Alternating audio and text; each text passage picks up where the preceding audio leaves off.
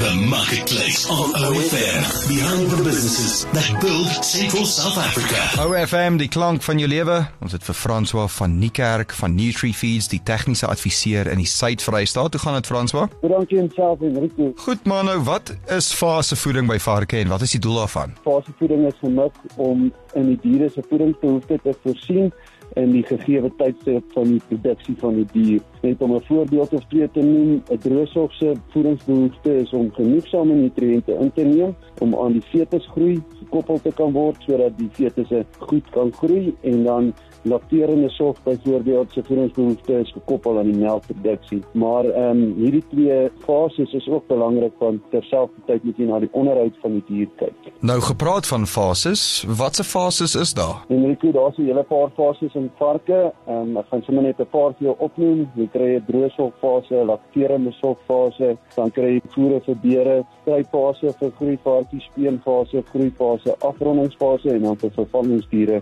kry ook 'n jongsof in 'n beerfase. Franso van die kerk van NutriFeeds, die tegniese adviseur in die Suid-Vrystaat. So bespreek kortliks groeiende varke se fases. Um Enrico, ek eh, kombineer die fases so 'n klein bietjie. Ek kyk na die kruipfase en die aanvangsfase en hierdie fases is spesifiek ontwikkel sodat die klein varkies se maak kan aanpas om van dierlike proteïenvertering af aan te skuif na 'n plant proteïen toe.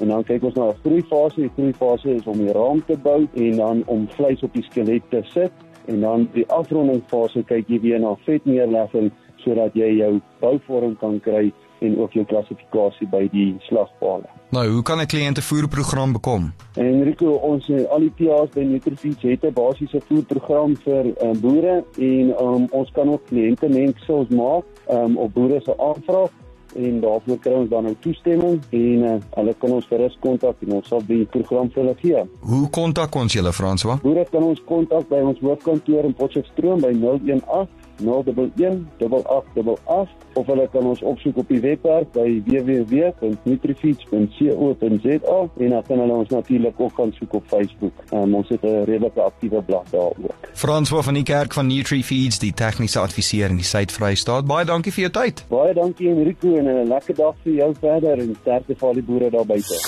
That was the marketplace on OFM. Find the podcast online at ofm.co.za.